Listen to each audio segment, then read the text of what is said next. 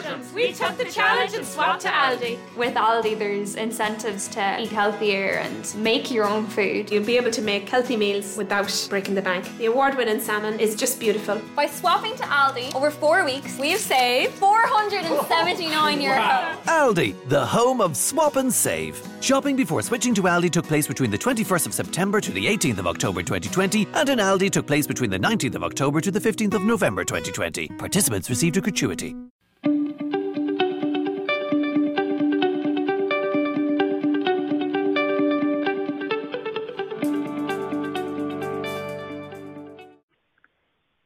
Hello and welcome to Pod's Own Country, the Yorkshire Post political podcast. I'm Jerry Scott, the Yorkshire Post Westminster correspondent, and today we're talking about Yorkshire devolution. It's something we've covered a lot at the Yorkshire Post over the years, obviously something we're really interested in. And I'm really pleased to be joined by Ben Cooper from the Fabian Society today, a researcher at the Fabian. Hi, Ben. Hello. Thank you so much for joining me. Thank you for having me. No, absolutely. I mean, what a time to be kind of doing these things. It's I've been saying on my recent episodes, you know, it's all very strange doing these things over the phone. Are you finding in your work that you're uh, you've kind of pivoted to doing everything over Zoom and phones and stuff like that? Yes, I've never used the word Zoom so many times in my life. I know it's becoming a verb almost, isn't it? Is it yeah. like to Google something now? I know. Yeah.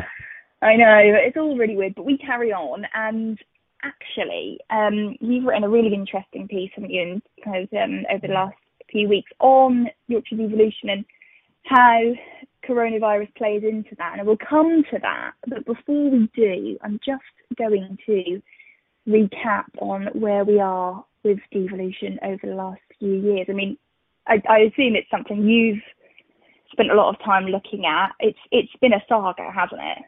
Yes, it has. Uh, it's been many many years um, of twists and turns. Very exciting.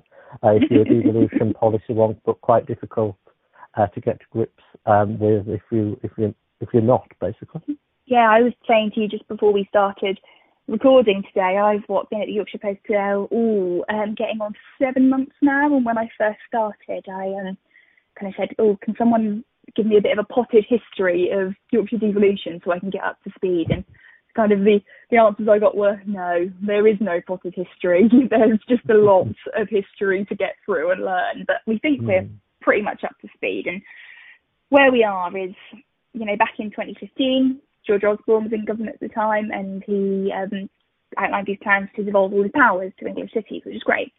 And in the same year, we had five, I believe, Yorkshire-based devolution deals from his government. Um, and there was an agreement for a Sheffield City region deal, but it kind of didn't come off, did it? And we saw other deals no.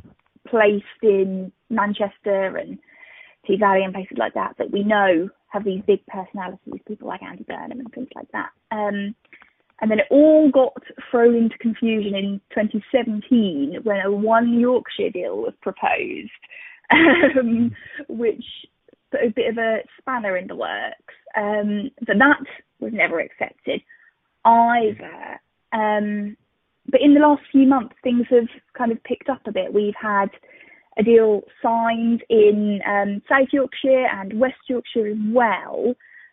But you've got a bit of an issue with these kind of city deals that are a bit more piecemeal, don't you, Ben? What can you tell us about that?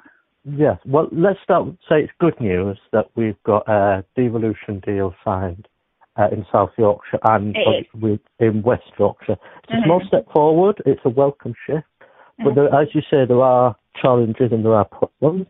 Um, it's a one-size-fits-all approach that the government's taken oh, towards devolution, mm-hmm. um, often forcing places into what are called city regions um, mm-hmm. when when perhaps they they're not a city, um, they may be a town, um, and that means that a city region doesn't work for them.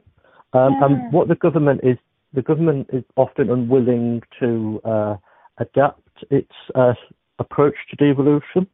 Mm, um, and what it means is that we've got places like North Yorkshire and places like Hull um, being excluded from devolution completely.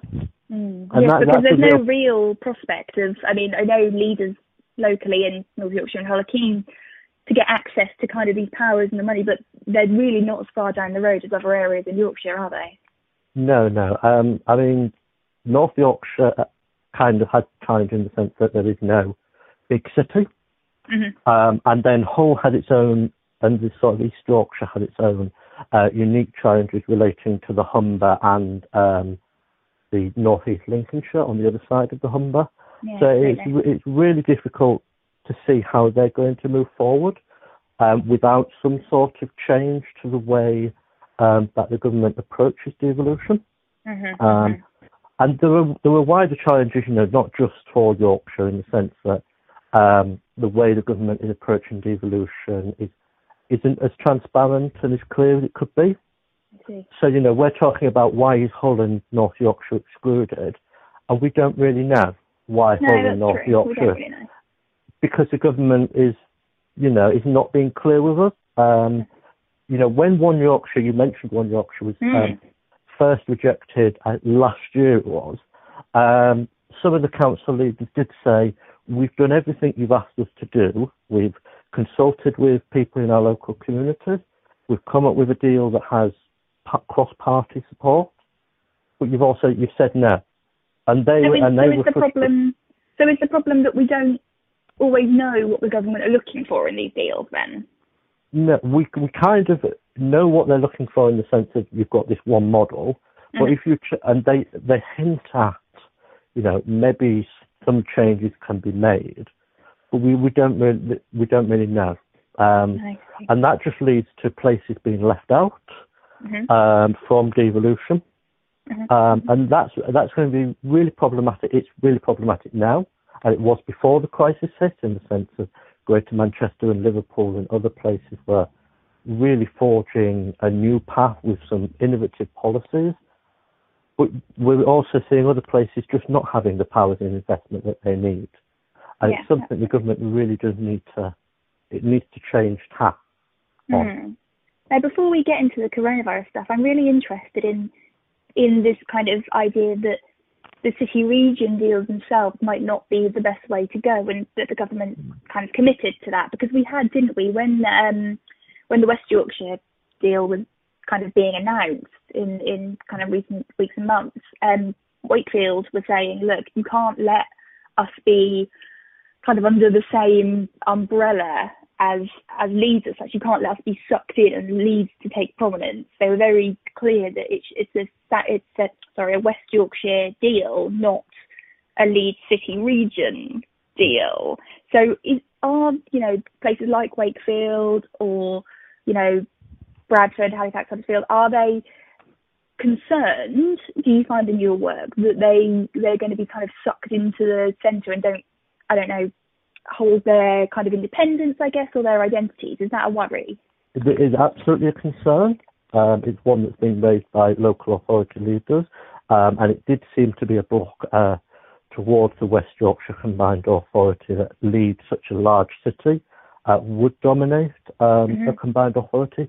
But the model that they use um, do have safeguards in the sense that Leeds City Council is represented on an equal footing with with one leader uh, as Mhm. Wakefield. Ah, I Um, see, I see. But that's why, you know, I think there was a move towards the one Yorkshire um, deal in which no place is left out and then no place dominates. Because, you know, Yorkshire is very different to Greater Manchester. And It's Yeah. very different to Liverpool City region in the sense that there are there are a lot of big cities, but then there are also medium-sized cities like Hull, and there are also villages. And I think devolution needs to ensure that it works for all of them, all the Mhm. different places, rather than just allowing one place to dominate.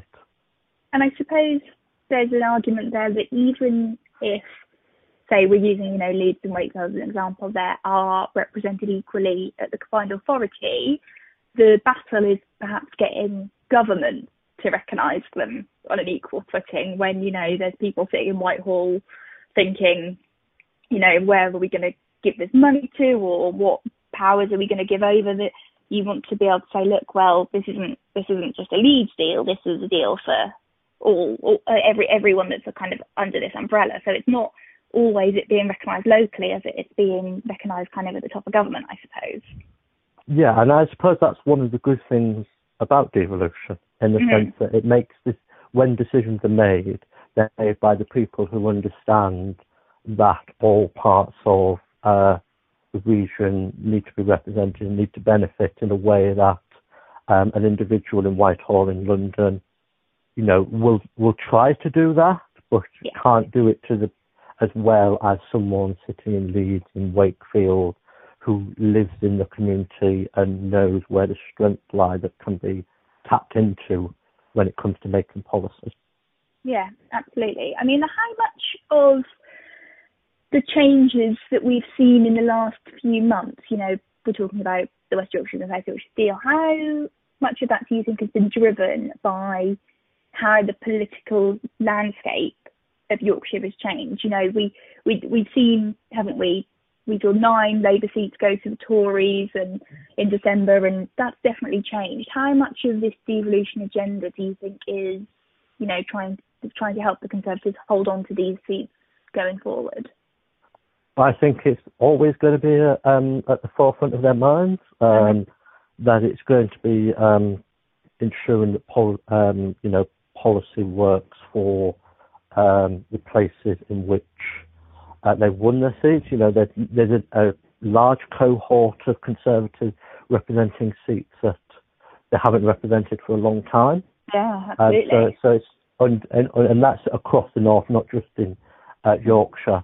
Um, so it's it's undoubtedly going to be a um, interest of theirs, but we yeah. can't deny that you know local authority leaders in Yorkshire have done a lot of the groundwork to ensure that uh, devolution, um, when you know when they get a hearing, that it can be turned into reality.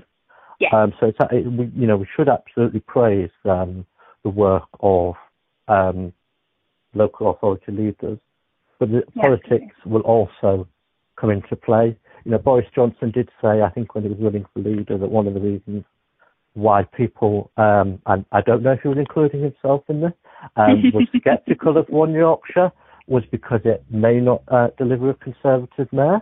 Yes. I don't know. I, I don't want to be unkind and unchivalrous and say that's a suggestion um, that's at the forefront of his mind, but but it might be.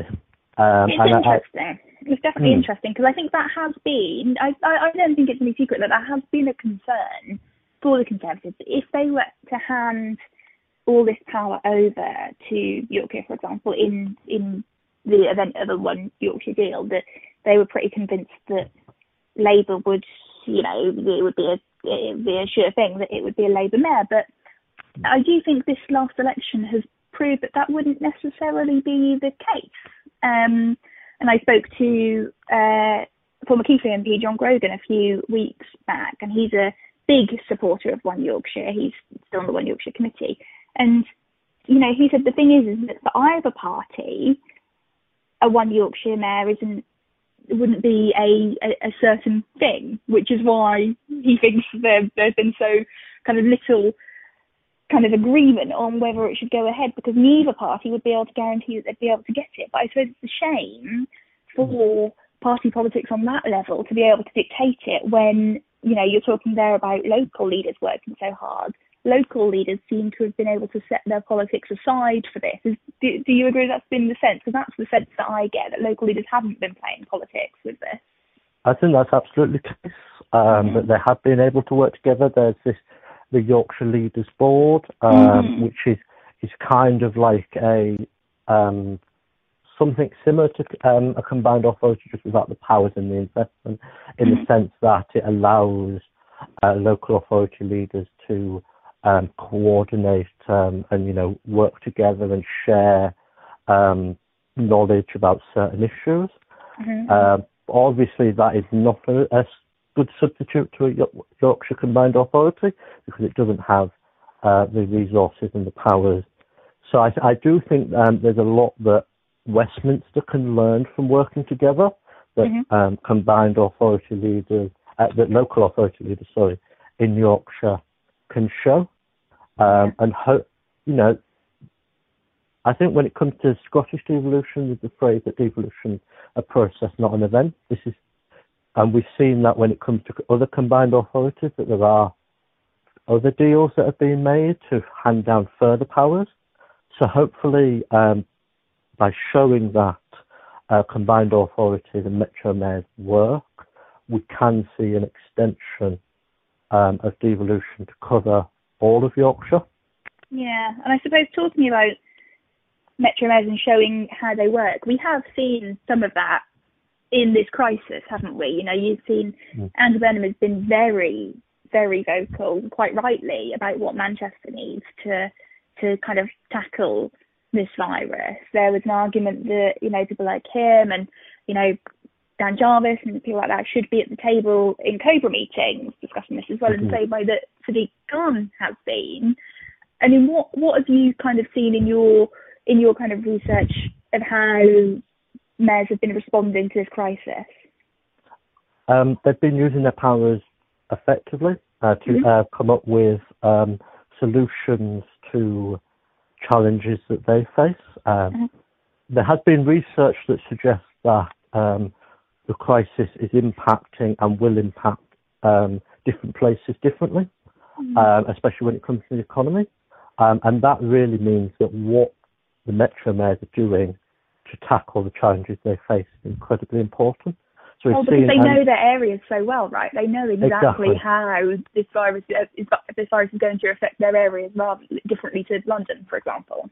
Absolutely, and they've also got the connections, and they've been speaking to business leaders pre the crisis. They know who to speak to to do certain things. So you've seen Andy Burnham, for example, doing some great work on the arts and culture sector, which mm-hmm. we know is one of the sectors that will be that is hardest hit. Uh, we've seen Steve Rotheram do effective things around um, transport uh, to ensure that the transport system uh, works um, as effectively as it can. Dan Jarvis, you know, Dan, because of the peculiarities of devolution, uh, Dan Jarvis um, has been using, using what powers he has. It's not the same as what uh, Andy Burnham or Steve Rotheram no, has. No. He's, but he's been using his voice incredibly effectively to raise issues relating to South Yorkshire. And I think that's one thing that you know we talk about powers in investment, and obviously they're incredibly important. Um, but we should all, we shouldn't forget the importance of having a voice mm-hmm. um, to the concerns um, that a region has, and that's something that Dan Jarvis has been doing, I think, particularly well, and all of the uh, metro mayors have been doing incredibly well at that as well. It's been interesting, definitely, to see how much more kind of representation on that national stage the areas that have devolution and metro mayors have been getting. And mm. you know, you you say in in your piece of the Fabians that after all of this, once we finally get out the other side of it, and I, you know, I'm sure we will, that there's probably going to be a major reset of policy, and you think devolution should be included in that. Why? Why is that? Um, I think it's because I mentioned earlier that different places are going to be affected differently mm-hmm. um, by the virus when it comes to the economy, when it comes to health, when it comes to well-being, and there's really going to need to be solutions generated on the ground in the communities um, that know best, and that's why devolution is going to be important. Um, and just to, on a Yorkshire um, perspective, mm-hmm. uh, the mm. Centre for Towns did some research yesterday that showed places like Whitby are going to be um, at most at risk economically. Okay. But they don't have a devolution deal that allows them to come up with the policy required on education, training, transport, and jobs, for example. So we're talking about rebuilding here after the crisis, aren't we? We're talking about how we get back on our feet and having the policies in place to make sure, I suppose, that that Yorkshire can have have have the powers to make the most of that rebuild. Absolutely, you know, yeah. We're talking a lot about how things are changing, not just on devolution, but they need to work for the town and the places, and that requires someone who has the voice, who has the powers, who has the investment, to really be able to come up with solutions that work for places. You know, Whitehall is not necessarily the best place to come up with the solutions for recovery when it comes to Yorkshire, mm-hmm. and that's why it, it, does need to be devolved. Um, so yeah.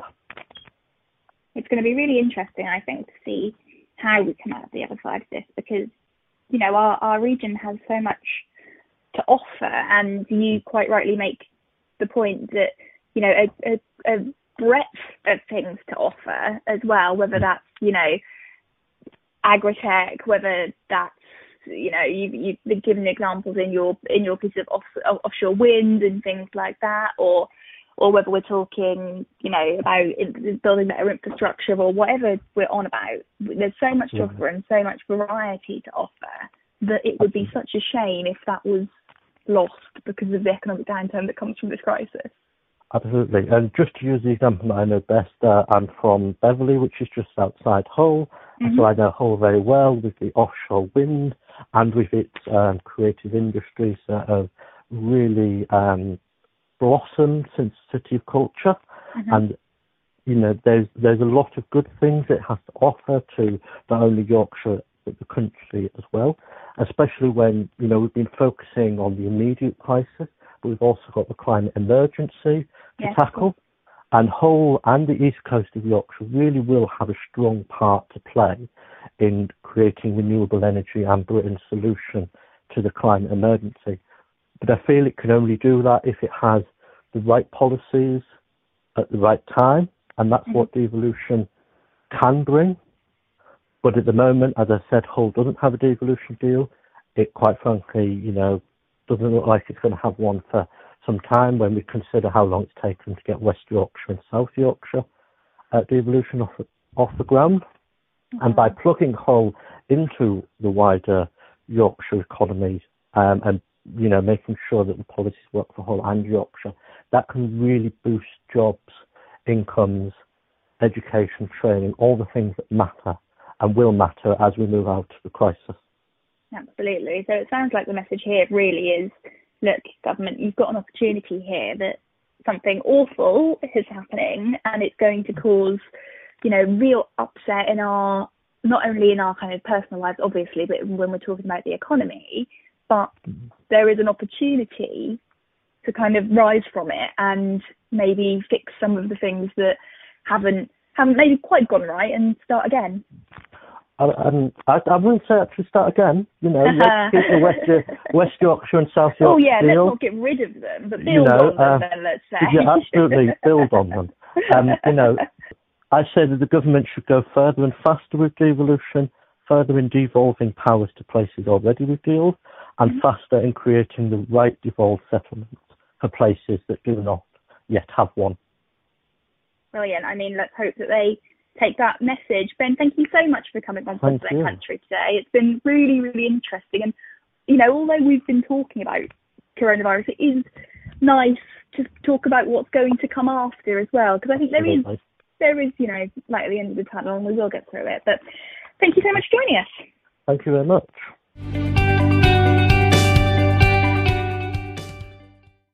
This has been Pod's Own Country, the Yorkshire Post political podcast, and I've been Westminster correspondent Jerry Scott. Thank you so much for joining us. You can share this podcast, you can leave us a review, and you can tell your friends, and you'll find us on iTunes, Spotify, all the normal places you'd find your podcast, and we will be back in a fortnight.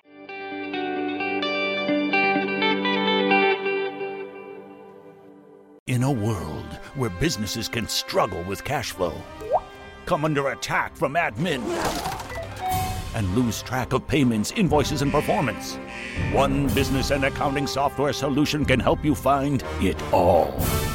Enterprise, the invoicing, accounting, and business software that saves the day from admin. Get paid in a flash and take control of your day. Start using now for free for life. Visit enterprise.com.